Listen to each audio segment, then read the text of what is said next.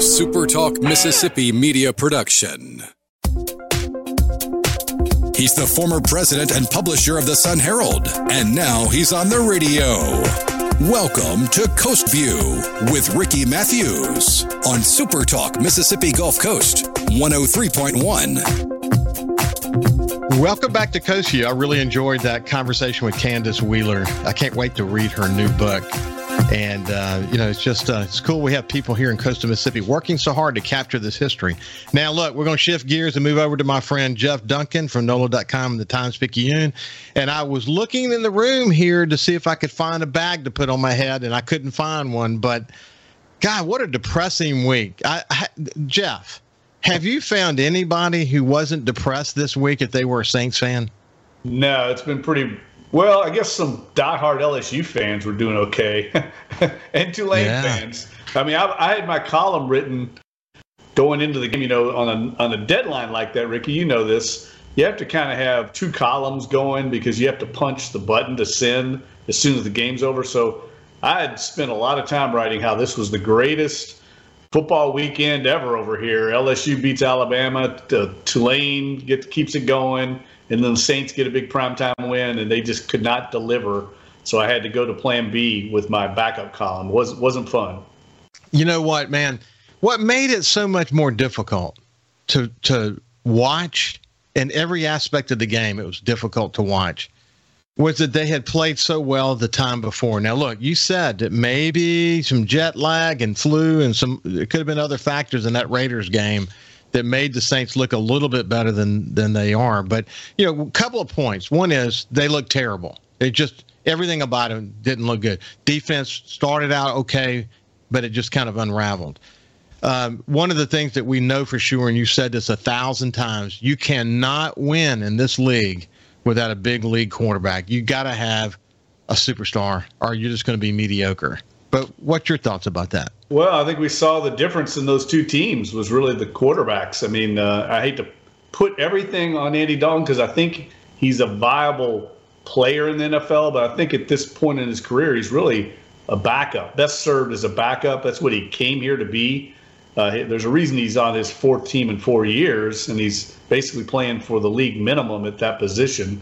So uh, the Saints are trying to make do at the most important position in the game with a you know a less than elite player there, and and we saw a Baltimore team on the other hand that was every bit as injury riddled as the Saints were, maybe even more so. Really did not have any offensive weapons uh, outside of the quarterback, and they managed to win because they were elite at the most important position. This is no different than what we uh, saw and enjoyed all these years with Drew Brees. I mean, remember those games, Ricky, where Drew would throw touchdown passes to four different undrafted free agents. It, you know, it's not sometimes the running backs and receivers. If, if you're good at that position, it goes a long way towards being successful.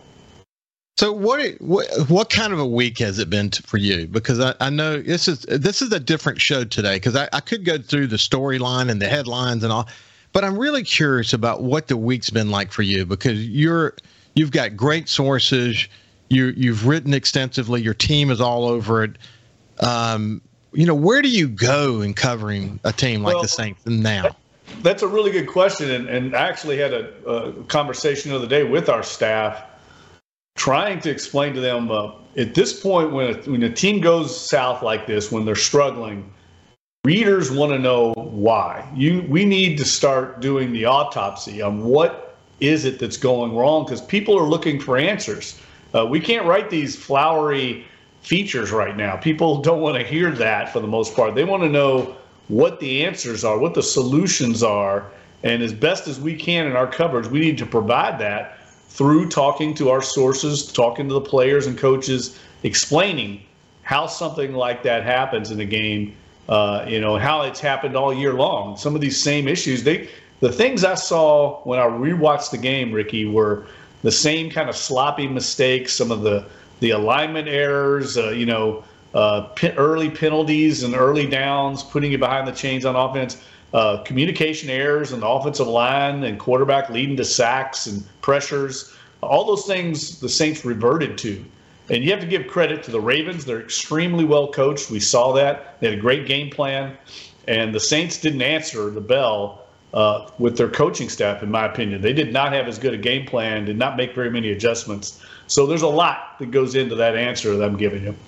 Well, I, I, know there there is, and you and I've talked about so many of these angles, at least initially, as this team was forming and the coaching staff was coming together. But you know, think uh, let's think of offense, the leadership on offense. Um, they didn't seem to be created. They didn't seem to have an answer. They didn't. I'm sure they might have been making adjustments, but whatever adjustments they were making were not good. And I can't help but think about Pete Carmichael. He didn't want to be offensive coordinator. Was that a signal? Was that really a signal that he knew that he had some shortcomings and he really wasn't ready for that key position? I, I know what Dennis Allen was thinking. He was thinking, the team was thinking, we could keep some continuity if we have him and we instead of bringing somebody new in. But so far, he hasn't passed the test. Well, I would say this in his defense, and I didn't think he called a great game on Monday night at all. And I think he'd be the first to say that as well. But it's hard to call plays when you're getting beat up front. I mean, really, it comes down to uh, this league always comes down to the trenches. And the Saints got manhandled up front. They couldn't run the ball, and that's where everything starts for them. And if you can't run it uh, with this team, they're going to be in trouble because of the lack of elite play at the quarterback position. I mean, when you watch Andy Dalton play, you see exactly what the, what the Saints have. Everything has to be right, and he can be okay. He can manage the game if everything's right. But very rarely is everything right, Ricky. It's not a game of perfection. Things break down. There's assignments blown, and that's where you saw Lamar Jackson make plays. When the Saints actually got pressure on him, he was able to get out of it, make plays, extend the drive and they just don't have a player that can do that right now. So you've got to be able to run the ball up front, protect him, get him in easy situations, and they couldn't do it. And that's exactly what Baltimore wanted to do to them was get them in these really long passing situations and tee off on him. And it it was really it was really ugly to watch.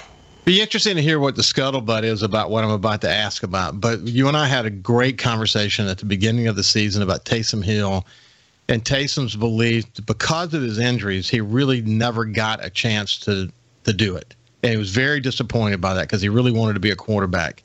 Um, he's healthy now. Are there m- murmurings behind the scenes to give him a shot? No, I haven't heard any of that. I, I think Dennis Allen, he's already made one big decision to go to to go to Andy Dalton. I can't see him making a second quarterback change. I, I think that he would run the risk, I think, a little bit of losing the locker room just because, uh, you know, it would look sort of indecisive. I think so. I think they're stuck with with Dalton the rest of the way, and they've got to somehow play better around him. And they look, they can't. They're not going to play as many good teams the rest of the way as Baltimore. Baltimore is very good, even diminished as they were. They're still a very good team. So I, I think it comes down to the Saints have to be better up front along both lines and they've got to get some of these key guys back. I think the Marshon Lattimore injury really hurt them in that past game, and they've got to get him back on the field. Well, you you had a you had a couple of injuries in that game. So what what's the why don't you kind of give us an injury report just generally for the Saints, you know, across the board? Well, it wasn't good. I mean, they lost Erik McCoy to a calf injury. That's what sidelined him last year for about five games.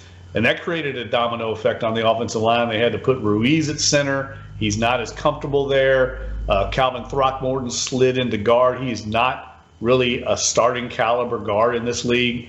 And uh, the, the, Ravens really took advantage of him. Uh, most of their pressures came over Calvin Throckmorton. So, uh, and then also Pete Werner, the fine second year linebacker, went down uh, with an ankle injury. And that's been the, the bugaboo with Pete Werner, as good as he's played, is he, he's struggled to stay healthy yeah, you know, he in his NFL career, he's had a bunch of injuries. So neither one of those is a promising injury to report because those are key guys. Marcus Davenport also was injured, but I think he's going to be okay. Uh, but that's another key guy for the Saints. So these things are mounting, and they're coming to very critical players in the Saints' offense and defense. I have to say, as it relates to the defense, there was a point in the game, it was probably more than halfway through the game, that I thought the defense is not playing terrible. They're they're they're they're keeping the points down because that man, you could that that team again. They had their injuries. I'm talking about Baltimore. Yes, man, they are a team that is just you can tell they're extremely well coached. There's a lot of creativity in their play calling. And man, watching their quarterback do his thing, this guy is incredibly talented. I mean, he's slippery, he's fast, he's he sees the field, he seems to read. I mean, he's a he's a star. You can see why people are saying Lamar Jackson should have already gotten the money. But the reality is, it was a, it was hard to watch, and I think that the defense was playing fairly well. It's just that the offense was just not contributing. Is that your read on it too? Yeah, I mean, to some degree, there's no doubt. I mean, the, the, the inability for the offense, the defense to get off the field on third down had a snowball, a cumulative effect. Uh, you know, the, the offense is struggling, so they're not staying on the field. Then the defense can't get off the field on third down. That has a cumulative effect, and you just wear down against a guy like uh, Lamar Jackson, a physical running offense like that. And that's kind of what happened in that game. So the defense, uh, while they played, they hung in there. They've got to play better on third down and get off the field. We're talking to my friend Jeff Duncan from NOLA.com and the Times Picayune, award winning journalist and columnist. We're lucky to have him here every Friday on Coast View.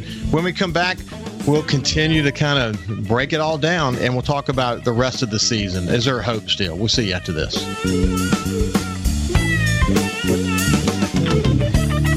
Also listen live to Super Talk Mississippi Gulf Coast 103.1 on your Amazon Alexa devices. Once you've enabled the skill, just say, Alexa, open Super Talk Mississippi Gulf Coast. This is Coast View with Ricky Matthews on Super Talk Mississippi Gulf Coast 103.1. Welcome back. I have Jeff Duncan from NOLA.com and the Times Picayune, and we are talking Saints. Um, listen, I watched uh, Sean Payton so interestingly. First of all, he just he just I don't know a deer in the headlight when he's on TV. He just he doesn't feel comfortable. He's that ain't his thing. He's buying time because he wants to coach again. Seems to me, Jeff, and you sort of said this. You wrote the book on on on uh, Drew Brees and Sean Payton. Lit- literally wrote the book on them. That he saw that we had really messed up in terms of future draft picks. That we had salary cap issues. That we had some older players. We he we didn't have a quarterback. It's almost like he ran from the Saints. I wouldn't say that. Now I, I, I wouldn't go that far. I, I think he literally and truly needed a break. And I think he's recharged his batteries now. And um, he's going to coach somewhere next year. I feel pretty confident.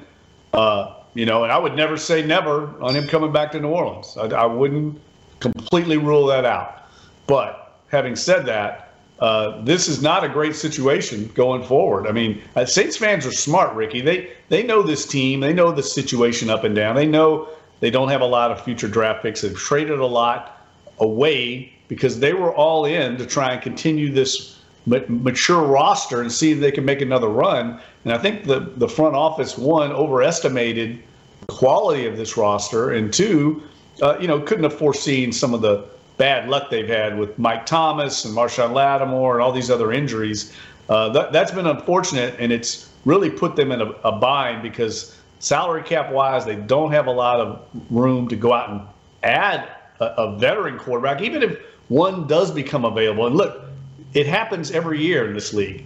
The, the hope you should have as a Saints fan is crazy stuff happens. Nobody saw Sean Payton stepping down at this time a year ago. Nobody saw Russell Wilson becoming available. Things happen in this league. So there is hope that maybe one becomes available. The key is how do the Saints get a player at that position with their salary cap limitations? They don't have the draft capital to get up in the top five where you need to be to get an elite quarterback. So it's it's a little hopeless right now, and I think that's why there's so much consternation right now within the Saints fan base.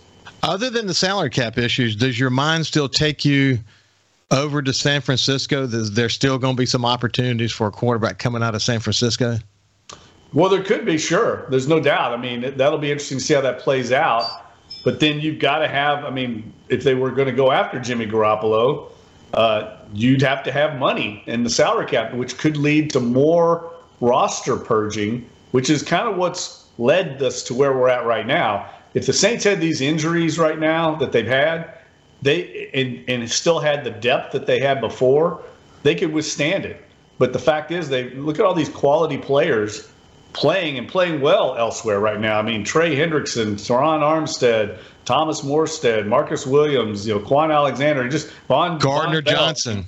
Gardner Yeah, Johnson. Keep going down the list, and and they're playing for other teams. That's how deep this team was a couple of years ago. So when they had injuries, it, they just kept humming along. Now they don't have that depth.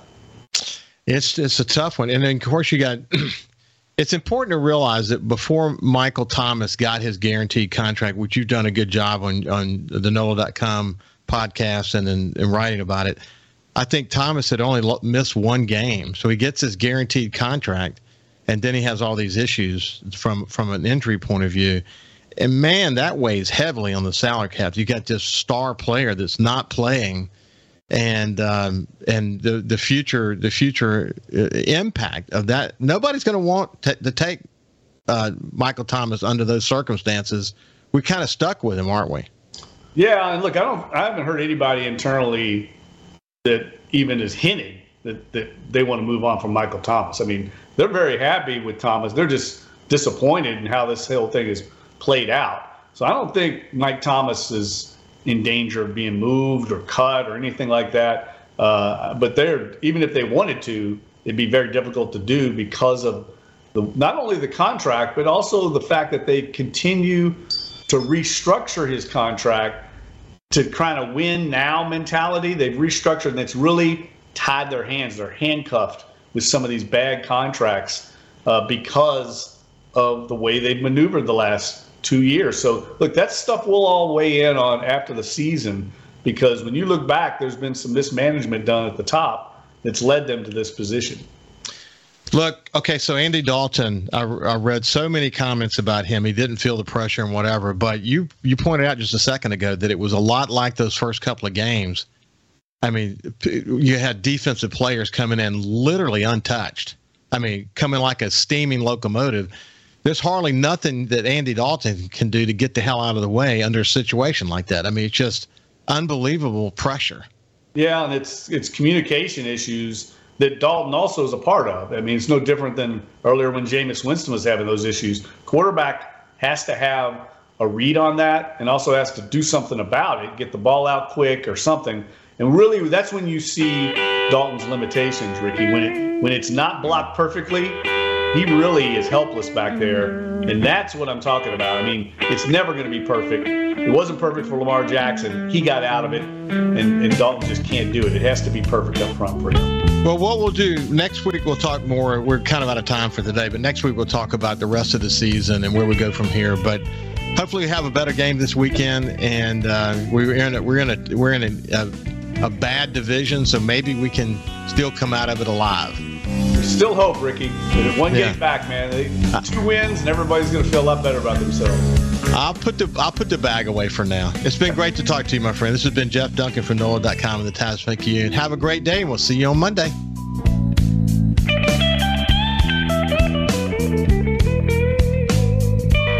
Follow Super Talk Mississippi Gulf Coast 103.1 on Facebook. Facebook.com slash Super Talk MS Coast 103.1. A Super Talk Mississippi media production.